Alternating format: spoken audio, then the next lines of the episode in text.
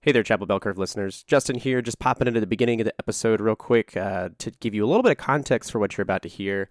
By the end of the last football season, the 2018 to 2019 season, Seth Emerson reached out and uh, kind of made a joke about how we never interview him or ever have him on the show. So we reached out and held him to that. And we eventually got him on the phone and talked to him a little bit about his experience in the football world uh, of UGA specifically, and uh, just his kind of his time as a journalist and the things he's learned along the way, and what he thinks about this upcoming season and past seasons.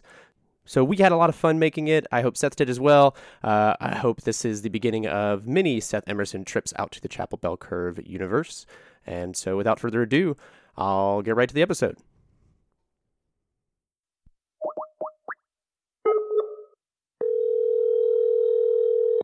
Hello.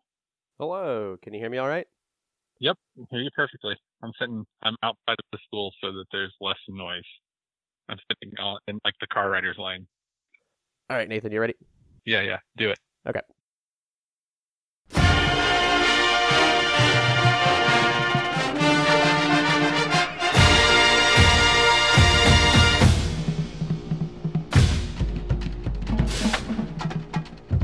Welcome to Chapel Bell Curve, it's a stats focused podcast about UGA football. And as always, I'm Justin.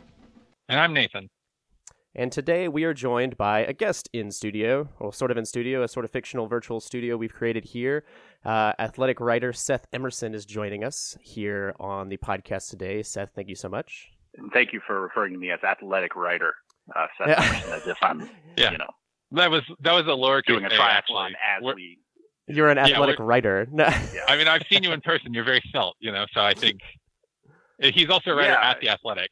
I, I do do like 5Ks and stuff, so that's not. I don't do them very well, but I do do them in my defense. Nice. I'm just kind of just trying to flying by the seat of my pants here.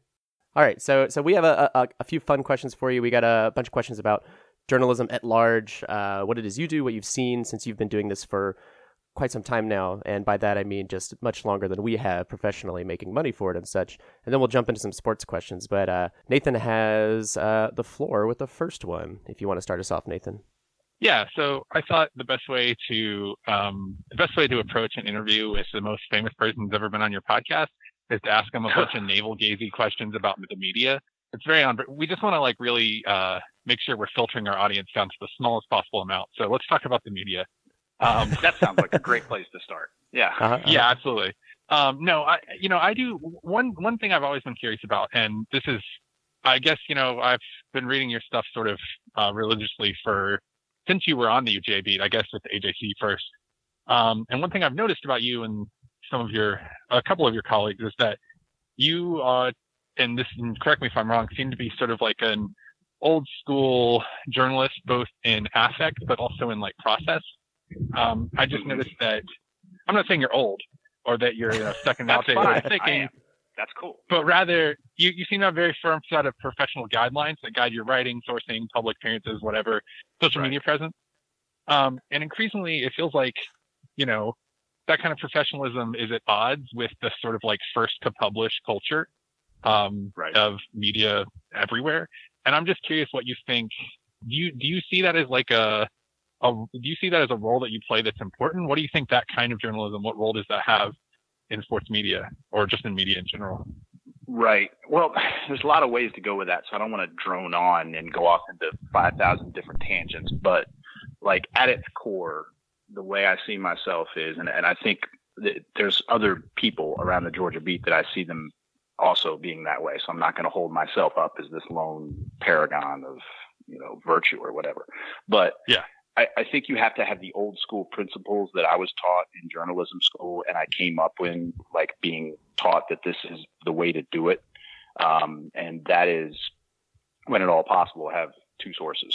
Um, make sure the story is right before you publish. Uh, try to have as few as typos in your story as possible. Um, be fair and be accurate. Uh, don't just rush something out just so you can get the page views and the clicks and and write something that's that's in depth.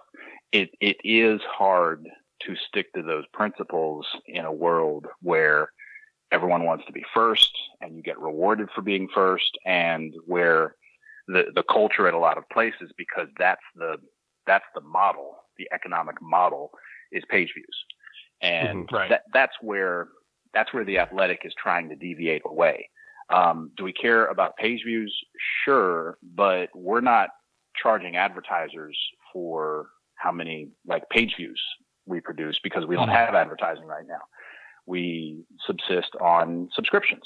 And right. what we want and what, what we have found, it's been gratifying, response has been good, is that people will pay for a subscription to a media outlet if they value it and they value what they're getting. And so when you are, are doing that, when you're doing it that way, and when it's when you're not trying to always be first, when you're not trying to always kind of clickbait people into, ooh, this sounds like an interesting headline. I'm going to click. And what do I have to lose because it's for free? When you pull people in by saying, look, we're going to have in-depth quality stuff rather than quantity, they value that. And that's, that's why I'm kind of at home at the athletic. I don't, I don't begrudge what they do at the AJC and DawgNation now where I used to work um, or, or the other places that where they don't charge subscriptions, but they make their money off of advertising or sponsorships that are tied into page views because that's their economic model. I did that. I was the guy that was trying to, I would post like three or four stories before Kirby Smart was done his introduction at a press conference on Tuesday. You know, here's, here's what Kirby Smart said about such and such. Here, so and so is injured. So and so is suspended, blah, blah, blah, blah now I can kind of hang back and do kind of one quality story from a Kirby Smart press conference. Um, and it's, it's just a lot easier. And so basically I am, I am droning on. Sorry. I said I wasn't. No, no, no, it's okay. No, it's I, all good it, stuff. This is very interesting. Yeah. But at, at its core, it's keeping the old school principles, but adjusting it to where we are now, you know, within yeah. where we are now. You got, you got to be realistic. I want to keep having a job. I like this. I want to keep doing mm-hmm. this job but I'm not going to give up the principles that I was taught at an early age. Um, I'm not going to sacrifice that for keeping a job. Well, I'm, I'm cool. curious. This is not my next question. Well, it is, but it's not what's on the sheet. Sorry, Justin. Um, I'm curious, like, you know, in a world where, where, where you are in the athletic, where you're not tied to, I mean, as closely to page views, is there less value to being like, I'm going to be the one who breaks this story first? I mean, I know obviously there's like an ego value right. and like a professional reputation value, but like, is have there been times where you've been like, I could break this story, but I'd rather like have another source and then you know come back to it when I feel good about it, or do you feel like there's less pressure on you um, in that sense? Yeah, I, I think the the there's less pressure to break it because now, now, from a pride standpoint, I still want to break every story, but I understand I'm not going to break every story. Um, Mark right. Weiszer will break a story. Jake Rowe will break a story. Anthony Dasher will break a story. Chip Towers will break a story. It, it, it we're all, we're all good at our jobs. We're all right. that's the way it's been. The Georgia Bee is competitive. There are a lot of story breaks to go around. The I almost hesitate to say this because I don't want to kind of be giving away trade secrets, but I don't think I am. I, the key for me isn't writing the first story to break a story. It's to write the best second story, as in the what it means. The mm. if I break that Georgia um, is gonna schedule Florida State in the 2030s or whatever it is, the tw- late 2020s. That's what came out a couple. When we're all dead. A couple weeks ago. Yeah, yeah. Well, so I, I, knew that I knew that was being released when it was, um, but I couldn't write anything yet and I tried to be among the first on Twitter to say, "Hey, this is happening," but uh, big deal. You know, I, who cares? right. um, it would be great. It would be great. You know, but uh, what was more important to me was to have the what it means story of what this means is Georgia, in addition to scheduling Florida State and another series with Clemson, and they're working on more, including one with Oklahoma, which I did break in that story. Uh, this means that they are not fooling around and this is why they want to do it because they believe in schedule strength being an important formula for the playoff. Um, and that for attendance reasons, they just think fans aren't going to continue to show up to see UMass and, you know, East Valley State. And you need to, mm-hmm. and, and they have a strategy where they want every year, not counting Georgia Tech, They want to have one Power Five non-conference home game, one marquee game on that. You know, when season ticket holders go to see, all right, this is how much I'm going to pay this year. You've got one marquee game like this year. They got Notre Dame. Um, and so in future years, they want it to either be Florida State or Clemson or, or uh, Texas or Oklahoma. Um, and they're working on some more. So anyway, so again finish droning on and get back to your original thing. Yeah, I, would love to break every story, but when you break a story, everybody's going to have it within in, today's culture within a couple minutes or 5 mm-hmm. minutes. Who's going to have the best explanation of the what it means of the story? That that's that's what I want. In the current media structure, then, uh, and and as we get away from how we used to like grade ourselves and rate ourselves, you know, at the end of the day, how do you what's your report card look like for how you've graded what you've done? How do you when, when you go to bed at night and look back on your day, what are the metrics for you that say like I did a good day, I did a good job, you know, today was okay, I, I succeeded, I, I met all my goals. What does that look like for you now without the, the the you know the previous metrics that we used to use as journalists? Yeah, I mean, before it was like, what were my page views today, and what have mm-hmm. they been this week and lately, and what am I going to do tomorrow? To get page views. I, I, didn't have a quota per se, but there was sort of an unsaid, you know, eh, who, who has the most page views, who's the most prolific. Um, it, it's not that anymore. We, we still have a metric that says shows how many people, how many subscribers are are reading each story, and how many people are, are subscribing on that story. Um, and we obviously keep that internal. Um, but it, it's more like this is going to sound like so egotistical. To rub people the wrong way, but it, it, I, I want to go to bed at night and say, did I do a good job today? Did did did the story that I post post did the work that I do was it good? And people may not even know like what that is. Like I've now got a list, and I, I was working on one last night. I did an interview for this story that was last night, and it's not going to be posted. It's not going to be published for probably another month. But I've been working on it a while, and I did a few things on it yesterday, as far as interviews, as far as sitting down and planning it out, structuring it, that I was happy with, and I was able to say, all right, I did a good job with this story, and I've got a couple other stories that are kind of like that too, that I'm kind of they're on my to-do list, and I'm slowly working on them. Um, I, I just feel like I've got a lot more time now where I can. Yeah. It's not. I don't have to worry about what am I going to write today, Friday, uh, that is going to be posted today. I'm not, unless there's breaking news, I'm not going to write anything today that gets posted. Um, I'm going to go tomorrow to the Saturday Kirby Smart post scrimmage press conference and write something off of that. But, but I'm not going to today. Today I'm going to work on other stuff, and and that's fun. That's that's that's liberating. And, and the advantage for the reader, hopefully, is that we've been working a while on these in-depth stories, and when they finally do appear, um, you enjoy reading it. Yeah. Yeah. I will say, as as an athletic subscriber and someone with two English degrees, it's um, uh, so nice, man. It's I read 14 year old papers all day, and just like reading y'all's website is just like it's such a joy. You don't split infinitives, and you write the correct like their titles are perfect, perfectly formatted. Oh, anyway.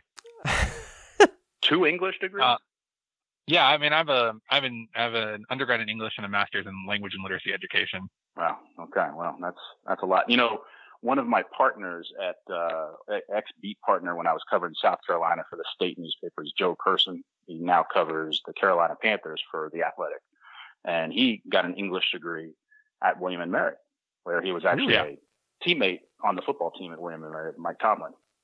Oh, that's awesome. Who I don't yeah, I don't believe Mike Tomlin had an English degree, but he had some sort of. it's. I mean, like we can't rule it out right now. We don't have the sources. No, to, no, I, uh, yeah. Um, well, Liz, uh, next question I, am curious about, and this is, I guess, kind of transitioning more into the. Um, I have one media question, then one kind of like sportsy, teamy media question, and then I guess we can talk about real sports or something. Um, one of the things that I've noticed is so, like there's this really dumb idea in sort of like the greater sports zeitgeist that like ex national reporter hates my team.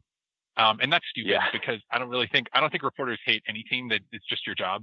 Um, I don't hate my students when I write them up. I just write them up, whatever and but I, it does it does seem I do think that in, in, sometimes there there seems to be like a disconnect um, between national perception on programs and local perception on programs, and this is from yeah. any sport, any level. Um, and it seems to me like at the athletic, you guys are I mean, and this might just be because you know your national guys are very plugged in, but it seems to me that like you guys have a pretty good vertical alignment, and I'm I'm I'm curious if y'all have been, you know, if that has been like an intentional thing, like you're you're trying to share, you're trying to keep your national guys informed so that what they say lands well in the local markets, right. or if that's just something of having good national reporters, which I mean you do, but I'm curious if that was like an intentional thing that you guys have done. Yeah, I don't know if it's intentional. It's just kind of something that's worked out that way. I mean, it started out where it was Stuart Mandel because he'll be honest with this, he needed a job. you know, he'd been through yeah, yeah. the whole Fox Sports, you know, yeah. He got put through the ringer there professionally. For about, yeah, for a month, yeah. Um, and, and, he hooked up with this uh, editor, Dan Uthman, managing editor, who um, left his job voluntarily at USA Today to start this. And they at first hired a bunch of national writers. It, it started as a national site it, it, wasn't until I came on board along with David Ubben to cover Tennessee, we were the first two like beat mm-hmm. guys. Um, I should say beat writers because there are several women amongst our group now. Now we've got people covering um, even Georgia Tech, Tori McElhaney, uh, Georgia graduate, very recent Georgia graduate, worked with me at DawgNation. Um, we've got people covering Florida, uh, Clemson, um, just a long, a very long list. And so what happens is you've got this kind of balance where you've got the national people. Bruce Feldman has since come on board. We have right. other writers that kind of they they are not Bruce Feldman or Stuart Mandel, but they're they still have a national bent like Nicole Auerbach, um, Matt right. Fortuna, Max Olson, people like that. And we, we're all constantly in communication with each other. And and I think what helps is that you've got people like me on the ground in Athens who can who can kind of look at everything, including like I can quote you the depth chart right now. You know, I mean, right. the coaches will tell you there is no official depth chart right now, but there's kind of an unofficial one, and I can tell you what the depth chart is: one, two, three. My best guess. Well, Stuart Mandel and Bruce Feldman can't do that. They know about Jake Fromm and D'Andre Swift and a few other players, but they can give you a better perception from 30,000 feet. They need to look at the whole landscape. And when you have that kind of back and forth, you know, I, I think that helps. I mean, like when we get so actually be... into the season, yeah, yeah, when we get into the season, no, like Bruce Feldman could come to me and say, "Hey, you know, what do you think about this Georgia Notre Dame game?" And I would tell him, "Well, here's where I would be concerned from Georgia's standpoint, but or here's where I think George is going to be pretty in pretty good shape." And we also exchange ideas on on stories and, and things like that.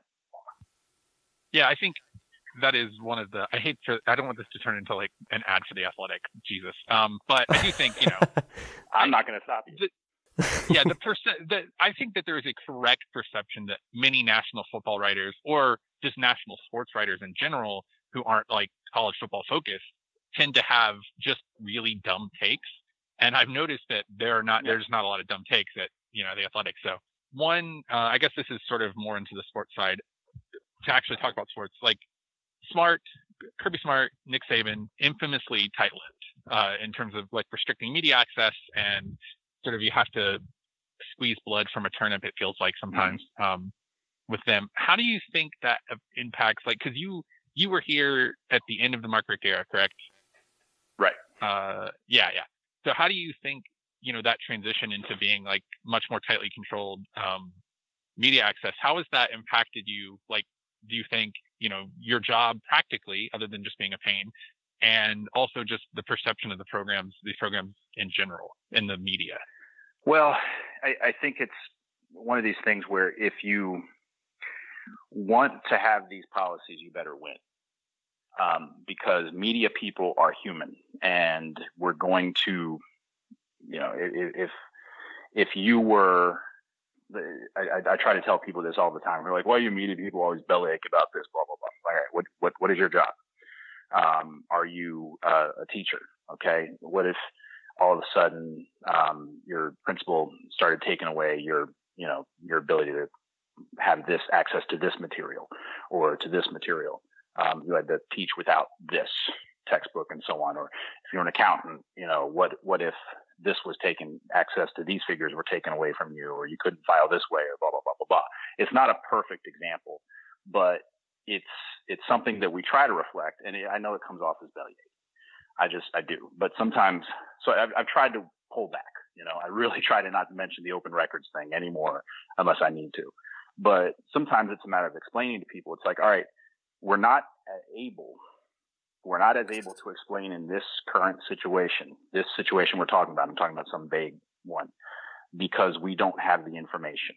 Um, and we get asked all the time at practice, like, how is so and so looking? Say, well, I don't know. I mean, he looks fine stretching, um, but we, we don't see much in the way of 11 on 11, like meaningful drills. We see, for instance, the quarterbacks throwing to receivers.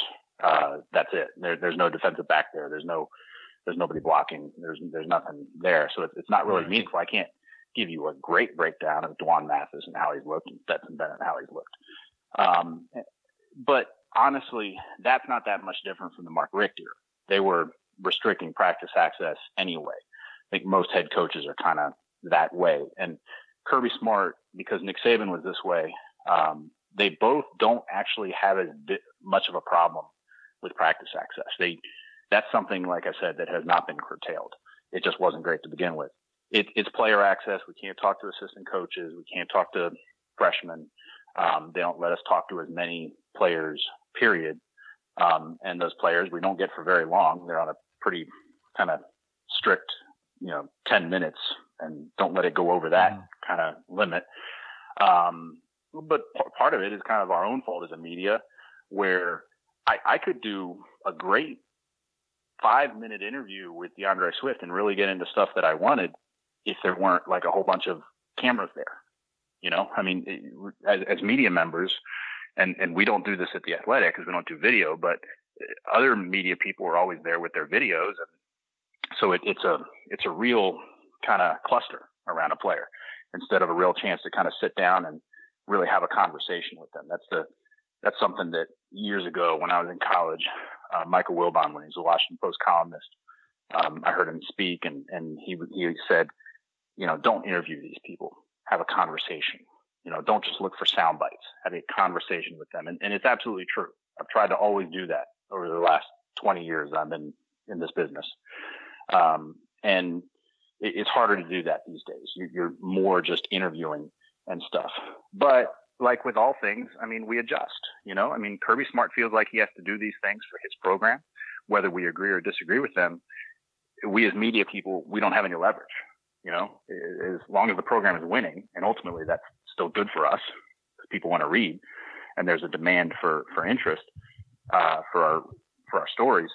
Um, but as long as the program is winning, people aren't going to rise up and say, "Oh, you know," they're they're going to say the opposite. They're going to say, "Well, Kirby's winning, and if, if he feels like this is what he needs to do to win, then we're all for it."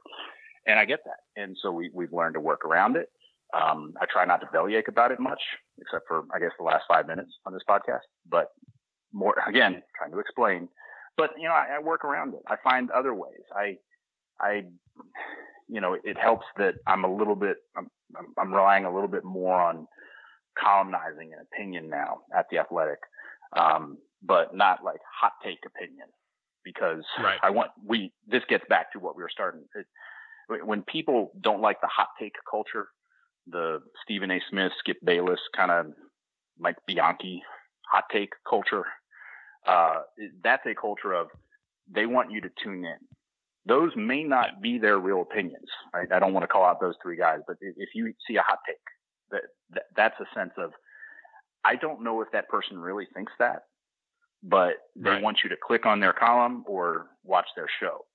If I yeah, have I mean, an opinion, yeah, I'm uh, at, at, the Athletic. If no, go ahead, go ahead. At the Athletic, you got to back that. You, we that's what we actually think.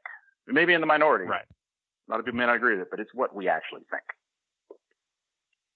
Well, yeah, and I think the, I mean, ultimately, what makes a hot take is not the yelling; it's the, it's the hot takes are facile, right? Like you can yeah. say yes. dumb, controversial stuff, but it, you can say controversial stuff, but if it's not shallow, then it's not a hot take to me. Anyway, let's. I, I do want to ask a couple of questions about actual football, if you don't mind. Um, eh, all right. Uh, well, you know, it's funny because my my whole goal was like, I'm not going to ask him the same six dumb interview questions that he's been asked a thousand times. So we figure like our audience probably knows a lot about the team already.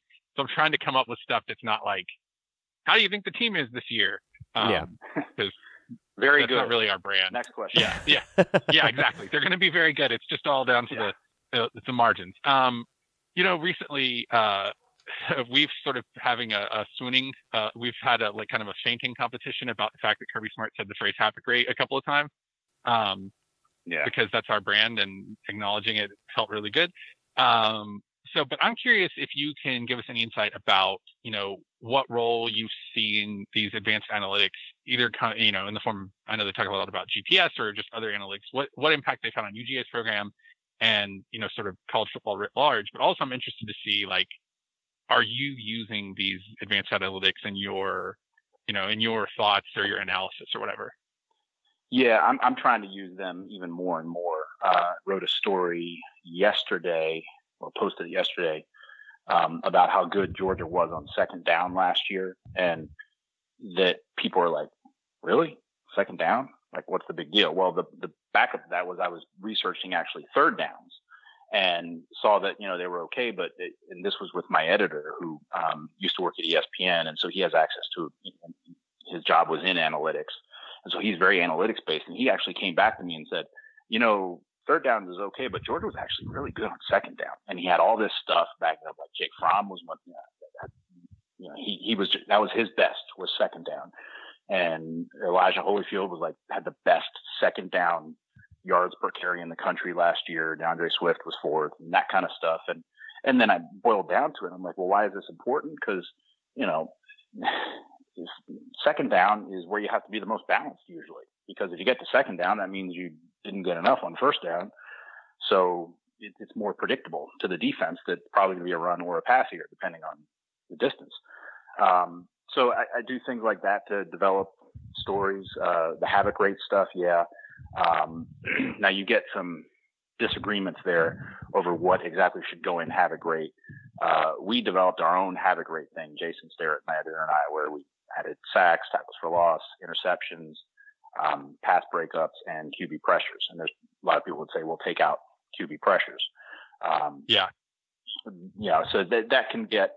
The problem is, is I don't think that's something that people do a great job of being consistent. Like Georgia counts QB pressures, they put it in its in their stats like the following week after they've had a chance to go through and look at it. But what does Alabama do? what does Florida do? Yeah. Uh, well, and you, know, you can't. And, when there's a sack, there's a sack. You know. Right. Well, and when you're from the like 10,000, I will say from like the comparative, from the comparative standpoint, where you're trying to compare all 114 teams, it's difficult because QB pressures are subjective to just like yes. scrape that data. And I think the second down thing is really interesting because like second down is the core of like the efficiency metric, right? Because anyway, I don't want to this is about not about me. Anyway, um, so I have a lot of thoughts about it, but it's okay. That's what the rest of the podcast is for. So, what do you think is the biggest misconception that people have about the way college football works in general, and just about UGA's program specifically? I'm interested if there's Ooh. anything because I think. Okay, so like, let me uh, let me give you con- let me give you a little more Yeah, context. yeah. More, Dial it more in a little bit. yeah. That's, yeah, yeah, that's a lot. That's a giant question. But what I mean specifically is, so I worked with UGA Athletics for a while. I worked on the academic side, and so I got at least uh, an outsider's perspective on just like how the day in and day out of these athletes' lives work, and how the day in and day out of being in big time athletics works. Um, but you have had even more access than I have to just sort of like the mechanics of the program, the mechanics of logistically how things work. And I'm just curious, like, what do you think are the things that people don't see when they like spout off about wins and losses or whatever that Yeah. Well, at, at there's the two things. that- 10,000 foot level? Yeah, yeah. There's two things that spring to mind, but I guess they go back to the, the human element of it. Um, number one, do people realize how structured these guys' lives are? Like in a football program, um, you know, you've got the 24, 20 hour rule per week, which is supposed to limit how much time you spend uh, in the weight room slash, you know, at practice, in team meetings, et cetera. But that adds up when you also count in class. And then you've got, you're well aware of the academic part of it. They got to go to the Rankin building and, and keep on top of that. They, th- these guys have a lot going on in their lives. They, this is just not the practice games and a few classes. It's practices, games, classes, weight room lifting sessions, which by the way are happening a lot in the spring. Um, and it's year round. Like they, they get sent away for a little bit over winter break and a little bit over the summer. But not very long. Um, I mean, if you're in a football program, you're you're doing a lot, and you're you're doing the academic side of it, study halls, um, all these things. These these guys have very full, busy lives. I'm not saying feel sorry for them, um, but just understand that part of it. And then I'd also just kind of say the human element, something that uh, you know, it, it's easy for fans to, and I understand this because I I'm besides in my own job, I'm a fan of other teams and you know, I understand the the tendency to want to say, fire this guy, get rid of this guy, throw this guy aboard, uh, you know, etc. But eh, these guys are people, you know, and I think through being around these teams for over the years and kind of being in the arena, so to speak, or like at least allowed close to the arena, I, I have a lot more sympathy for them. Um, I understand that. I, understand that. Let me try and use an example. Um, like when, when I understand Mark Fox was making a lot of money. Okay. And I understand that at nine years, it was, you know, they had hit their peak. They had stagnated. It was time to make a change. But I had sympathy for him and his family because I, I had interviewed him for nine years. And you know what? He was, he was good to me and he, he was a nice guy and he, his players seem to genuinely like him. And that's also the human side of it when we look at the Georgia football team. Yeah, so I guess um, we don't don't want to take too much more of your time here. Uh, we really appreciate, by the way, now that we're like at a brief stopping place. This is really awesome that you're doing this, dude, and yeah, I this is appreciate awesome. it. Yeah, Um, I hope it, we don't have. it's helpful. Yeah. Yeah, no, it is. It is incredibly. We are. Uh, I- I'm having a hard time like dealing with the ramifications of the fact that people are actually listening to this. So this is sort of like really that's really a, a normal moment. occurrence for us. Yeah. So I'm curious. Uh, so like zooming in, let me see if I can ask you like an intelligent question about this year. Okay. So it seems to me, just like looking at the schedule, that uh, you know, like the key games are always the key games. Everybody always be like, "Well, you got to win the East." Blah blah blah. SEC games matter more. That's not really what I care about. What I'm curious about is, do you think is there any specific game that you look at on this schedule that you think is sort of going to be like a line of demarcation game?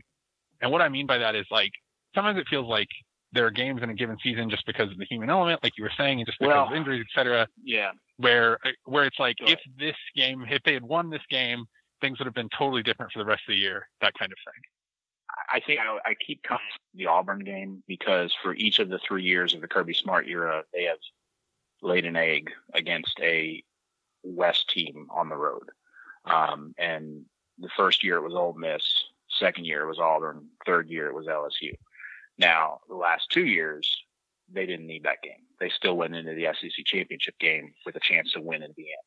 So in, in the playoff system, especially in the SEC, you're kind of allowed one mulligan, which I think is fair if you're going to play 12 games like that.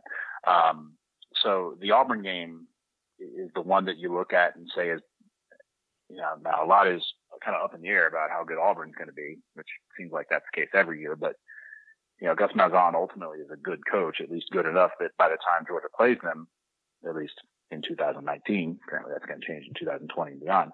But by the time you play them in mid-November, you don't know what Auburn's going to look like. And you don't know what Georgia's going to look like. You don't know what the injury situation is going to look like. But even if Georgia were to slip up and lose that Auburn game 11 and 1, if they win the rest, we'll get them where they need to get. So I kind of there's also that the Texas A&M game because that stretch in November is going to be interesting with Auburn and Texas A&M and Georgia Tech. But mm-hmm. I do now start to wonder about the Notre Dame game. Week three, Notre Dame's coming in here.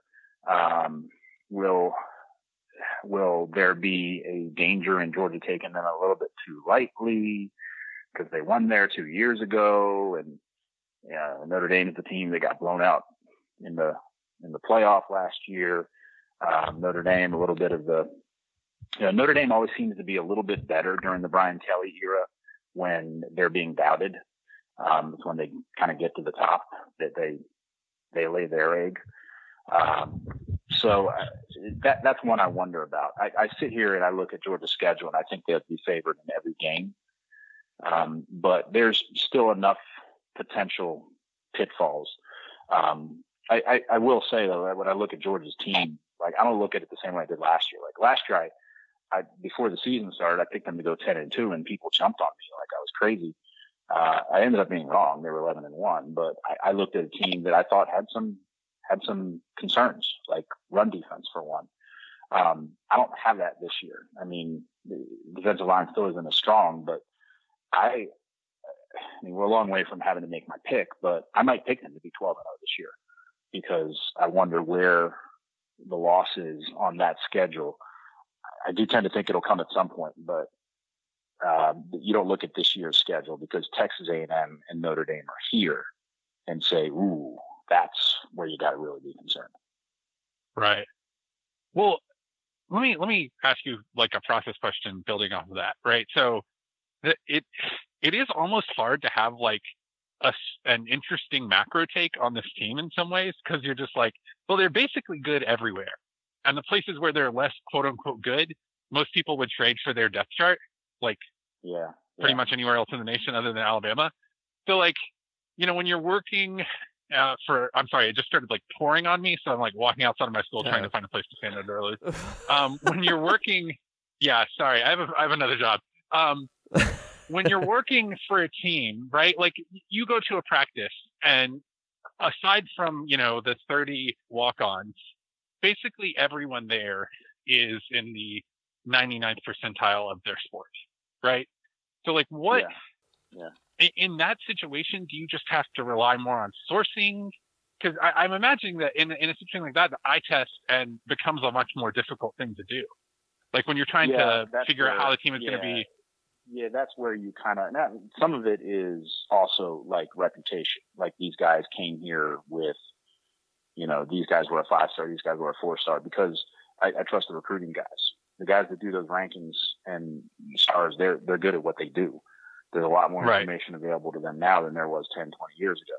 But it, it doesn't right. always work out that way. I mean, DeAndre Baker was a three star. Jordan Davis was a three star, and he might have been one of the most impactful true freshmen on the team last year. Um, right but yeah, I mean, a lot of it is sourcing. A lot of it is kind of talking to people. Um, and I don't mean just on, you know, amount of, or off the record sources, uh, you know, who are around the team and have heard stuff, but I mean, like talking to, uh, players, you know, when we, we always ask the veterans that they give us, like, you know, who's looking good and how is so and so looking. And the more you're in this business, the more you're able to read body language. I mean, they're trained not to give us much. They're trained not to say, you know, oh, this guy's first team, this guy's doing great, this guy did, this thing. Um, but we have our ways of kind of, kind of, I think an astute reporter knows like, right. okay, he's just answering that question perfunctorily. That guy is really probably not showing out much. And I'm But assuming that allows you to ask. way- Right. yeah. Go ahead. Go ahead. Sorry. Yeah, and yeah, it, it, just kind of it, it gives you you get vibes. Um, Right. a quick answer saying, "Ooh," you know, their eyes getting wide, like, "Oh yeah, he's not good." Um, it th- there's a lot of different ways that we've kind of picked up without being able to watch all of practice to be able to say, "All right, we have a pretty good idea. This is how the depth chart unofficially looks." My question, uh, as we're we're coming close to wrapping up, is uh, who else would you suggest we reach out to that would be interested in potentially being on an objective uh, Chuckle Bucket Sports podcast? Damn, dude. Way to Uh, way to just like pull pull yeah. that pull that lead out. Yeah, the other uh, the other beat writers I mentioned earlier would all probably be uh, all probably be good. I mean, everyone has a different perspective. Um, you know, I, I I would invite people to Jeff Schultz, my colleague and friend, is somebody that a lot of people like enjoy ripping. Mhm. Um, you know, because they don't like his, they, they, but Jeff is like the furthest thing from a hot take person. You know, I, I can tell you that whenever he writes something, it's informed Mhm. it's it's like he talks to people. You know, he he he doesn't write something about Georgia without talking to me, um, and he has some other people he talks to. Um, and you know, I roll with Jeff Schultz. He's you know he's he's the best. Um, I, I think people would be interested in kind of getting behind the curtain on someone like him and how he does his job. Kind of, you know, I, I think we in the media just need to, in general, be a little bit better about understanding the misconceptions people have about what we do, um, especially in this day and age when people are not naming names, but Yeah. calling us the enemy of the people and such. Uh-huh. Yeah, yeah. I, that's Um, that's kind. I was right. trying to lob you some softballs there earlier because I was like, damn, we got to really, we need to like back people up here. hmm Yeah. Anyway. yeah. Well, and then I think some people's definition of the media is is a lot different. They don't, you know, they they think that some guy at CNN putting on a chyron that's ridiculous. You know, um, Yeah. that's the media. When the media is a wide swath industry with many different opinions and vantage points and jobs and perspectives. So Right. I, I think hopefully we in the media maybe need to do a little bit less whining and a little bit more kind of explaining to people of this is what we do and this is how we go about Yeah. it. Like one last thing, like this shocks me, but this is an example. People like to attack reporters for using sources, um, especially when it's a story they don't like, when they don't like what the source is saying.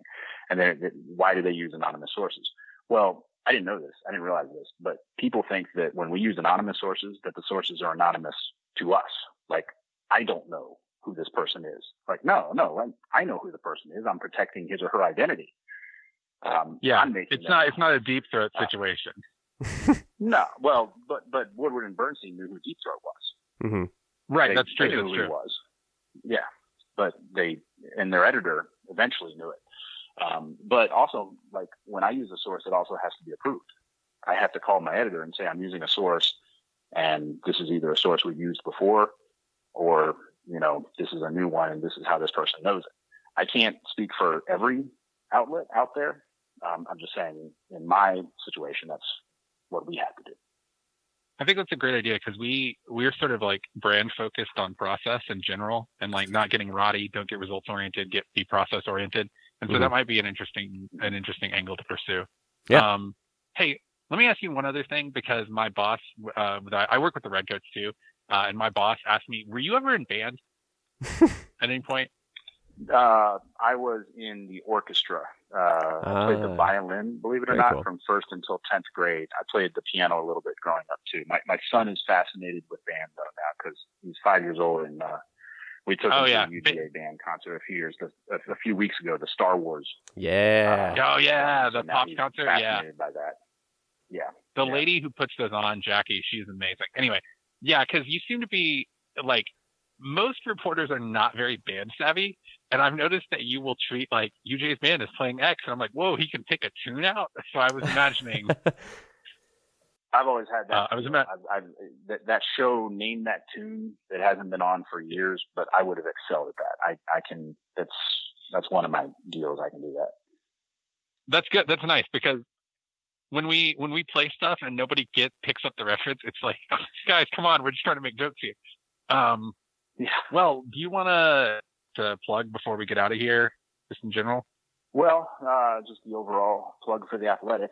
Um, the uh, you know it's it's sixty dollars a year, which is five dollars a month. Um, which when I was in my twenties was a bad night of drinking was sixty dollars. um, so instead of that one bad night of drinking, just get quality sports journalism, uh, Mhm. and you can Yeah. have a bad night of drinking the other three hundred sixty-four days of the year. And if you listen to this podcast, like you need to be on the athletic because Yep. if you listen to this podcast, it's because you are a dork who likes things made with quality. Because even though we're idiots, I think this podcast is pretty high quality. So like you, it, you need to be on the athletic. I am. These Anyway. are these are great questions. I got to tell you, these are better questions than I get on my, you know, my, hopefully they're not listening to this, but on my, you know, usual other radio hits.